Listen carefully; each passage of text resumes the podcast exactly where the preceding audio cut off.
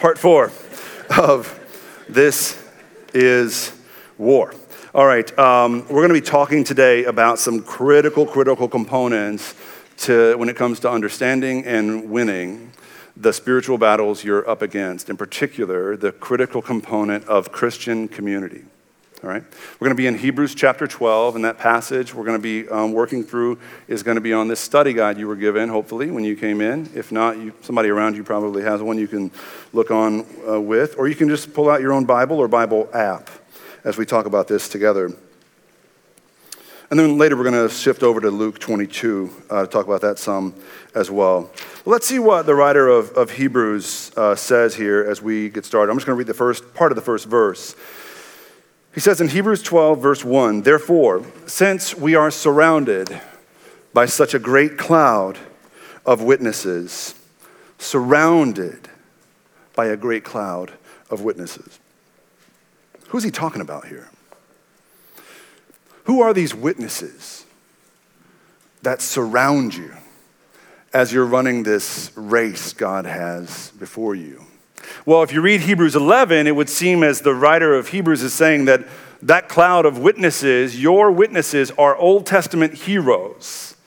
Uh, Noah, Abraham, Sarah, Rahab the prostitute is in the list. Like all these heroes of faith are the, are the ones that make up your cloud of witnesses. And I believe they are, in some way, a part of your cloud of witnesses.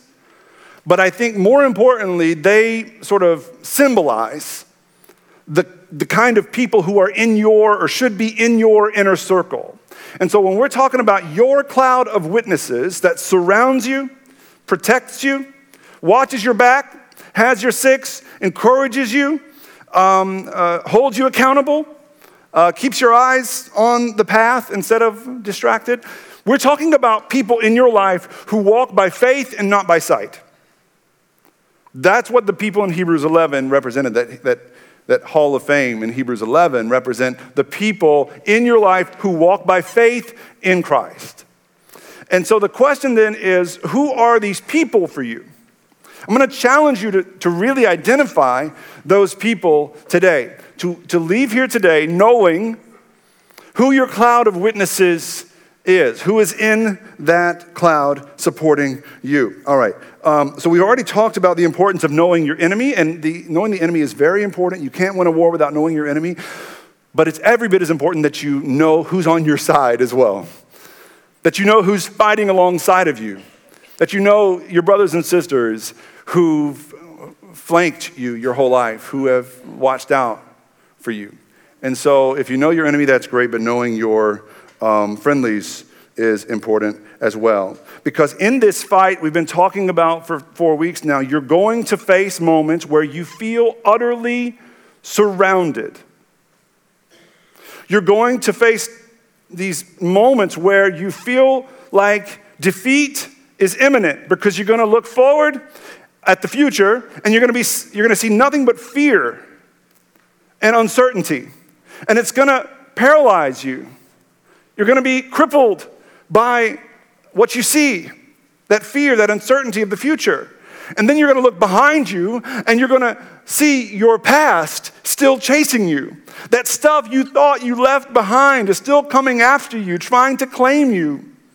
And your enemy is going to be whispering in your ear, Remember what you did? I know who you really are. You're a fraud. Everyone else thinks you're something else, but I know who you really are. You're going to let those voices creep in. You're going to have distractions of many kinds on all sides, seeking to get you off the path God wants you to be on. That's just a reality. Jesus never said he came to make your life easy, and he came to make every single path clear. And so you might have Noah and Rahab in your cloud of witnesses. That, that's fine, but you better have some people you talk to every day in your cloud of witnesses. So the people who walk by faith and not by sight, the ones closest to you who really know you, the ones you break bread with, the ones you get into the word with, the ones you confess your sins to, the ones who know you implicitly and can hold you accountable without being judgmental. You know these people. Hopefully you do. The truth is, a lot of us don't. Because a lot of us have bought into the lie that we're supposed to be self sufficient, never reliant, never vulnerable, never transparent, never weak, always standing on our own two feet, especially men. Listen to me, guys. You've been told this lie. Many of us have bought this lie, and we're worse off for it. And we have no real set of friends that are good for us, that not only pick up the phone when we call, but they know what we're really saying. They can read between the lines. We can be honest with them. We can tell them everything, and they can be our cloud, right? But the Bible presents this idea of a cloud of witnesses as a protective force field that is vital to your overcoming in this spiritual struggle. Because no matter how faithful you get, no matter how Christian you are, there will be times, and you might be at one of these times right now, there will often be times, days or months, seasons where you feel surrounded by the enemy. And every direction you look is a threat. You look forward to the future, you feel fear, anxiety, overwhelmed by uncertainty. You look back behind you, your past is still chasing you. And the voices from your past are still telling you lies that who you were is who you are, and who they think you are is not who you really are. I know who you really are. Like those kinds of lies hunting you down from behind. You've got distractions on all sides. And if you don't have a cloud of witnesses that's closer to you than the enemies are, you will be susceptible to attack, defenseless. Because what a great cloud of witnesses does when it surrounds you closer than those forces do is it drowns out the voices of the darkness in your life. And whenever the voices from your past say, We know who you really are, you're living a lie, you're a fraud, you know, uh, who you were is who you are and all that stuff. The voices in your cloud of witnesses, when you call them, when you get together and break bread and confess and pray together, they'll be the voices telling you who you really are a child of the living God, redeemed by the blood of Jesus, worth the love of God. Right? So if those voices are closer to you than the others, then they'll drown out those other voices. And it's very important in terms of overcoming in this, uh, in this struggle, uh, keeping the cloud closer than the enemy is. All right. So I would just ask you as we start out today can you, before this sermon, can you identify your cloud? Do you know who the cloud of witnesses is? Who do you have on speed dial? Who do you confess your sins to? Who do you get honest and transparent with? Who are you laid bare with? Who, can, who really knows you to encourage you, to hold you to account? If you don't, if you don't know who I'm talking about, then, then don't, feel, don't feel threatened or don't feel like I'm piling on. A lot of us struggle with this, but uh, I just want you to know you don't have to fight alone. If you seek a cloud of witnesses, you'll find it. If you ask God for a cloud, He'll give it to you. Like if you're receptive to it, it's yours. Um, but you have, to, you have to really shift your paradigm and not be so self reliant and self sufficient. You have to be more vulnerable with people and making time for this um, priority. So, my, my suggestion would be until you know who's in your cloud of witnesses, you'll always be susceptible to these kinds of attacks. Let's keep going in Hebrews chapter 12. Uh, this is the end of verse 1, after it says, a great cloud of witnesses, let us then throw off everything that hinders us and the sins that so e- easily entangle us. Um, it was interesting to me to learn this week that um, that word entangles. For some of you in your Bibles, if you have an older translation of the Bible, it'll say the sin that so readily distracts. Because that Greek word can mean both symbolically. It can either mean distracts or entangles, and it really doesn't matter. It's both the same. If you've ever been deep in sin, you know that sin entangles you. It sort of wraps you up in a web of deceit, but it can also distract you from what really matters. It can take your eyes off your salvation and keep your eyes focused on the momentary feeling of lostness. Like, that's what sin does. When we talk about distraction, I think we're talking about the most underrated weapon in your enemy's arsenal. We think that to be distracted is uh, to be innocuous. To be distracted is to be relaxed or to pass the time. The Bible says that distraction is way more serious than that, that it is in fact a weapon in the, uh, in, the enemy's arsenal. So, the best uh, example or illustration that I've ever found of this was in that book, Screwtape Letters, that C.S. Lewis wrote. And if you've read it, you know what I'm going to say, but if you haven't, I encourage it. Uh, Screwtape Letters is a work of fiction that C.S. Lewis wrote about two demons writing letters back and forth to each other. Um, and when they say the word patient in this excerpt I'm about to read, they're talking about the, the man they're working on to try to get his soul in hell. And when they say the word the enemy, um, they're not talking about Satan, they're talking about God, obviously, because their enemy is God. So, usually when we say the enemy in this space, we're talking about Satan. I don't want you to be confused in just a minute. This enemy is God from this perspective. Check out this excerpt. Screwtape, or, uh, Screwtape says to Wormwood, the other uh, demon he's writing to Remember, your patient is not like you, a pure spirit. Never having been a human, you don't realize how enslaved they are to the pressure of the ordinary. I once had a patient a sound atheist who used to read in the British Museum. One day, as he sat reading, I saw a train of thought in his mind beginning to go the wrong way. So he's starting to think about transcendent things, right? And the enemy, of course, was at his elbow in a, in a moment. Before I knew wh- where I was, I saw my 20 years' work beginning to totter. And so I struck instantly at the part of the man which I had best under my control and suggested it was just about time he had some lunch. and the enemy presumably made the counter suggestion that this was more important than lunch.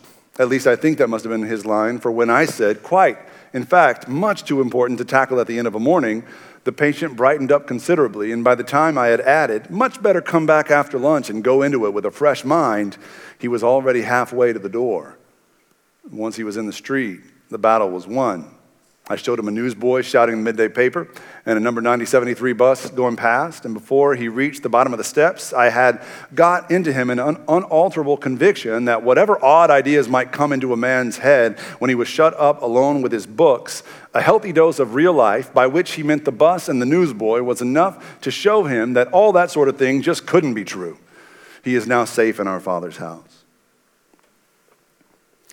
Lewis wrote this illustration of distraction and the danger of distraction in 1941, decades before televisions became altars in every American living room.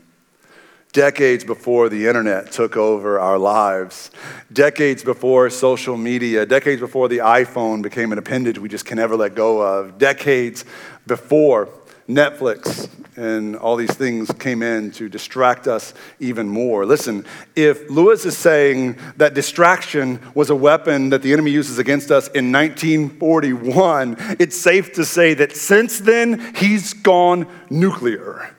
Like we've got distraction as a daily reality. I don't know anybody who doesn't struggle with distraction. Do you? I don't know anybody who doesn't deal with this. Jesus said, No man can serve two masters. We're trying to serve 200 at the same time. We're constantly skimming the surface of life, going from one thing to another, getting distracted by one thing after another, and we think that's real life. You know, with Lewis, it was the newsboy shouting the news. Like that tells you how old this is, right? But with us, it's a 24 hour news cycle in your face all the time. There's always something new to be outraged about. There's some new firebrand politician to love or hate, depending on which side of the aisle you're on. and we think that's real life. So, what do we do when we can't get out of this cycle of distraction? Well, first, we can keep reading this passage in Hebrews 12, verse 2 through 4. Um, he says, do we, do we have this for everybody? Hebrews 12, 2 through 4 um, says, And let us run with perseverance the race marked out before us, fixing our eyes on Jesus, the pioneer and perfecter of our faith. For the joy set before him, he endured the cross, scorning its shame, and sat down at the right hand of the throne of God. Consider him who endured such opposition from sinners, so that you will not grow weary and lose heart. So we fix our eyes on Jesus because he took the cross, which symbolized shame. Okay, let's take just a step back from this passage and see what the writer is doing here. Because he is intertwining three ideas that are so important to your understanding and overcoming in this battle, but you don't make these connections usually. I didn't until I got into this passage and studying it. The three ideas I'm talking about are the dangers of distraction, um, and then there is the, the weapon of shame, and there's the cloud of witnesses.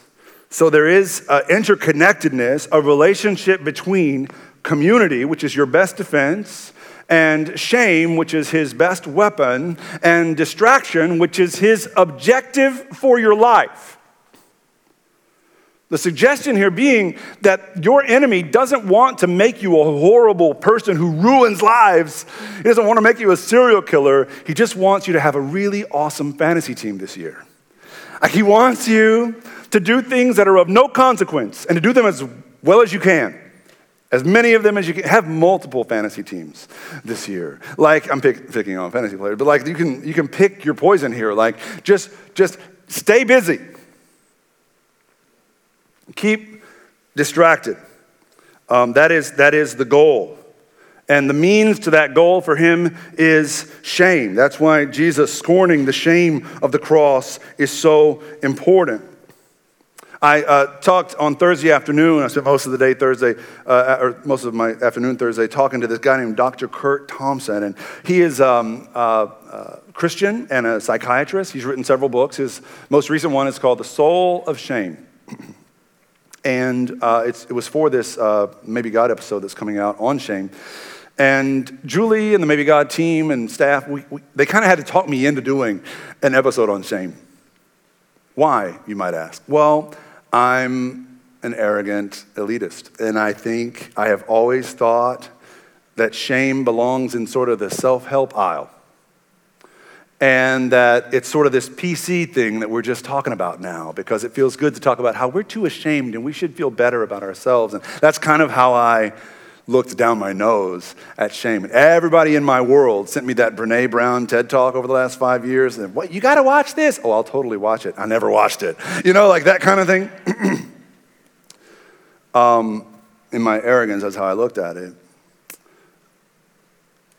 Uh, Dr. Thompson taught me a few things about shame. And the big picture is that the reason perhaps I've been avoiding talking about shame isn't because I think it's some silly PC idea. It's because I don't want to talk about my shame. That's the enemy's plan. And I've been falling for it all this time. So Dr. Thompson helped me to kind of figure this out. The first thing he helped me to see is the differences between shame and guilt. I've always conflated the two. I've always kind of thought of them as synonyms. They are not the same things, y'all. Guilt is something you feel when you do something bad to hurt somebody or to do some harm.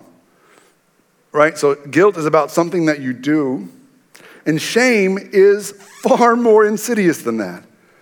Because it's not about something specific you've done to someone specific, it's about your self image. What you see when you look in the mirror, right?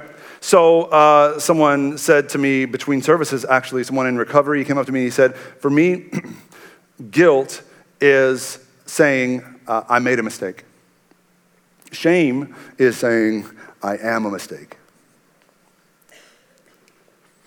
And when, you, when it comes to guilt, when you do something wrong, there is almost always a remedy. And the guilt inside of you that you feel is the crying out for the remedy. But the remedy can be known. Because if it's about a, a, specific thing that you've done to someone specific, then it's easier to kind of measure what that's worth, what the debt is, how you pay it off, what the cost is to be redeemed, right? To make amends. So if you forgot to do the dishes, maybe some carnations. If you looked at some chick's bikini pictures and you got caught, maybe some roses. You know, that kind of thing. Like, it, it's easier to measure more or less what you owe. But shame doesn't come with such a price tag. Shame feels priceless. Shame causes you to feel beyond redemption. There is no clear path to make amends because it's not about something you did. It's about who you are and becoming convinced that there's no way you could be worthy of love, the love of God especially. Shame creeps in and convinces you that if God is real and Jesus is real and the cross is real, it's all for somebody else. And you can tell them about it, but don't believe for a second it's for you because you are unworthy of love. And that is what shame creeps in and, uh, and tells us. And uh, I think I've seen it again and again. Now, the point of shame isn't an end in and of itself. The point of shame is to drive you deeper and deeper into isolation so that you never want to talk about the shame you're in. Are you hearing me? This is the quote that really stood out to me from the book, The Soul of Shame. He writes So much sin begins as a function of attention. Shame functions first, as Satan did with Eve, by drawing our attention, even in minute moments, away from our focus on God's voice telling us that we are loved and that He is pleased with us, along with all the necessary sensations, images, and feelings that accompany it. Remember, attention, listen, listen, I had to read this a few times to get it. Attention is the key to the engine that pulls the train of our mind. Let me read it again. Attention is the key to the engine that pulls the train of our mind. And shame's first priority is distraction. Shame's first priority is distraction for the sake of isolating us. You ever watch those nature shows on TV or YouTube? Like, I don't recommend watching them with your small children. I learned that one the hard way a few times. This doesn't end well. I don't know if you've seen the end of this movie, but uh, it ends well for the lion. Um, so, what happens is the predators in these shows, they always crouch and wait patiently and they watch for an opportunity to isolate one member of the herd. And when they can isolate one member of the herd, they pounce. That's how predators work on National Geographic shows. But that's how every predator works. In the savannah and in the spiritual realm, predators work the same way. And your enemy always crouches, waiting, watching for any opportunity to separate you from your cloud, to divide you from your herd, so that he can have you to himself because when he has you to himself, he speaks directly to you and not through the filter of your cloud of witnesses. It's easier for you to begin to believe the things, the lies that he tells you that you're no good. So, he leads us away from our herd toward isolation, toward distraction, and eventually toward our destruction. Uh, you might have uh, heard in uh, Dr. Thompson's quote earlier when he talked about Eve and Satan in the garden. And it really occurred to me this week it didn't take very long for shame to become a part of the human story in the Bible. It's like two chapters in, in Genesis, right? At the end of chapter two, everything's great, and they're in the Garden of Eden, and they're just delightful, and everything's perfect. And, and it says that they were naked and what? Unashamed. It's a very weird use and placement of that word. Why that word? And not some other word. Why unashamed? Well, it's because shame is about to enter the picture in a very real way. And the moment they took of that fruit and ate it, they began hiding from God. And they covered themselves up. They covered their nakedness. And they blamed each other. They turned away from each other. And listen, that is the key difference between something like guilt and something like shame. Guilt will lead you usually to turn toward the person you've wronged. Shame will always seek to turn you away from everyone who cares about you. That's what it does. Emotionally, spiritually, it turns you away from each other. And since Adam and Eve, that's all we've been doing. Racked by our shame, we turn away from God and hide from each other and go deeper into our dark isolation, and that's where the enemies got us. Jesus came to deal with that. Jesus came to deal with shame. That's why he chose to be born naked like the rest of us. That's why he chose to die naked on the quintessential symbol of human shame, the cross.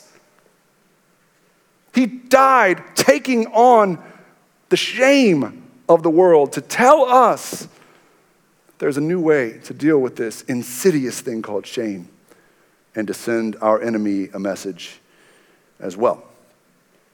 In um, Luke chapter 22, just uh, hours before they would hang Jesus on that symbol of shame, Jesus is with his disciples, and even after three years of uh, hanging out with Jesus, they're still extremely clueless. They don't get it yet. Jesus is about to die on a cross, about to be arrested, and they're still arguing with each other in Luke 22 about who's gonna be his vice president when he's the president, and who's gonna be the secretary of labor. That's me. And like, like they're like playing house or something, they're playing government with Jesus and, and still not getting it. And Jesus calls them out on it, and he says, Look, this is not about rank.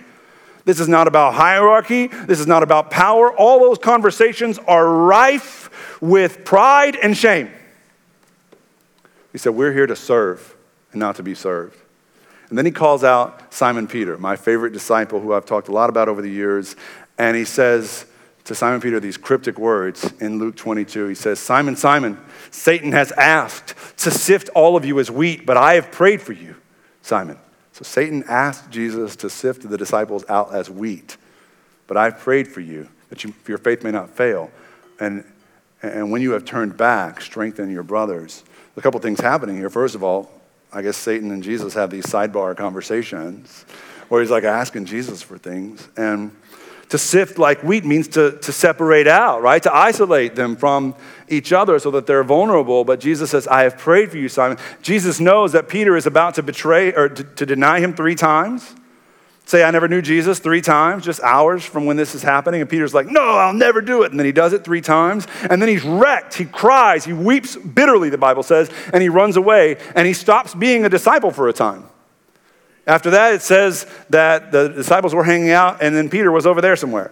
Like he wasn't a disciple anymore. Jesus knew all that was going to happen. That's why he said, When you have turned back, strengthen your brothers. In other words, the enemy's about to break up the band. When you have repented, put the band back together again. Get your cloud in close again. Start breaking bread together again. Listen to each other again. Hold each other accountable again. Gird up your loins and fight this war together again because this has just begun this onslaught, this assault against the devil and the shame that he brings.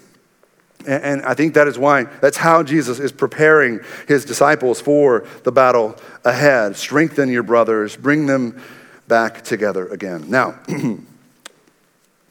without, I don't want to end this series without getting uh, just real about this. I've talked a lot about my issues in the past with addiction, um, particularly with uh, pornography. Uh, and I don't love this conversation. I think it's important. And several people in recovery from different things have come up to me and, and shared their gratitude for talking about this. When I look back at how enslaved I was. Um, it's clear to me now that I was not so much a porn addict in those days as I was a distraction addict. And some of the distractions seemed innocuous, like the fantasy leagues or, you know, little league baseball coaching or whatever. I don't know. Just silly things. And then there was darker stuff too. But the core issue wasn't the porn and stuff. That was just symptomatic of the deeper issue that I still continue to wrestle with to this day. I'm still striving for recovery from my addiction to distraction. And I don't think I'm alone in that. Six years ago, Jesus saved me. And he reminded me of who I really am. I'm not that addict. I'm not as shallow as I've been living. It's not who I really am. He told me who I really am. And then he surrounded me with a cloud of witnesses. And I'm not talking about hundreds of people in my inner circle or even dozens. I'm talking about like three or four. That's all you need to know. Three or four names. People who really know you and love you unconditionally and will speak life into you. That's what I want for you. As I looked around the room during the songs we sang earlier, I was continually brought to tears because of how weighty this is and how much is at stake. And if you're a parent, you need to know that this enemy wants to distract you more than anyone because if he can distract you, then the battles you should be fighting get passed on to your kids. This is your moment to stand in the gap, to put your phone down, and turn the TV off, and pick up a Bible, or get on your knees and pray with your kids and fight. This is the moment to get the band back together, to put the cloud in its place, to bring the cloud in close, closer than your enemies, so that you hear the voices of those in your cloud over the voices of your enemies. This is the time to play your part in someone else's cloud and to speak truth and life into their lives. This is the moment to fight. And every war that's ever been fought has had its own particularities and has been unique in its own way, but every war has this in common no war has ever been fought alone. War is always a team sport. Who is in your cloud? If you don't have one, how will you form one? How will you seek one? Ask God to help you. Seek one. Reach out for it. Actively pursue it, and you can have it. You need not fight this battle alone. If you're not a Christian yet, I I would just say uh, that line, fixing your eyes on Jesus, means no longer being a scattered person, but just fixing your eyes and making him the center. There's no better place to fix your eyes, there's no better person to chase after than him. Make him the center of your life today. He will equip you for whatever battle you're facing, whether it's addiction, whether it's depression, whether it's self image or shame. You need not fight it alone. In fact, in Christ, when he took on that burden of shame, he won the war you're fighting. You can walk in victory with him. Would you join me in prayer? Jesus, I pray for each and every soul in this room right now that we would understand the weightiness and the consequences of conversations like these, we would know there is, in fact, a force in the universe working against us to shame us into isolation, to distract us from our purpose. Help us to be courageous instead of turning away from you, to turn toward you. Help us to fight the battles in front of us fearlessly, faithfully, as if the victory is already ours. Thank you, Jesus. Thank you, Jesus. Thank you, Jesus, for taking on our shame, setting us free. It's in your name we pray. Amen.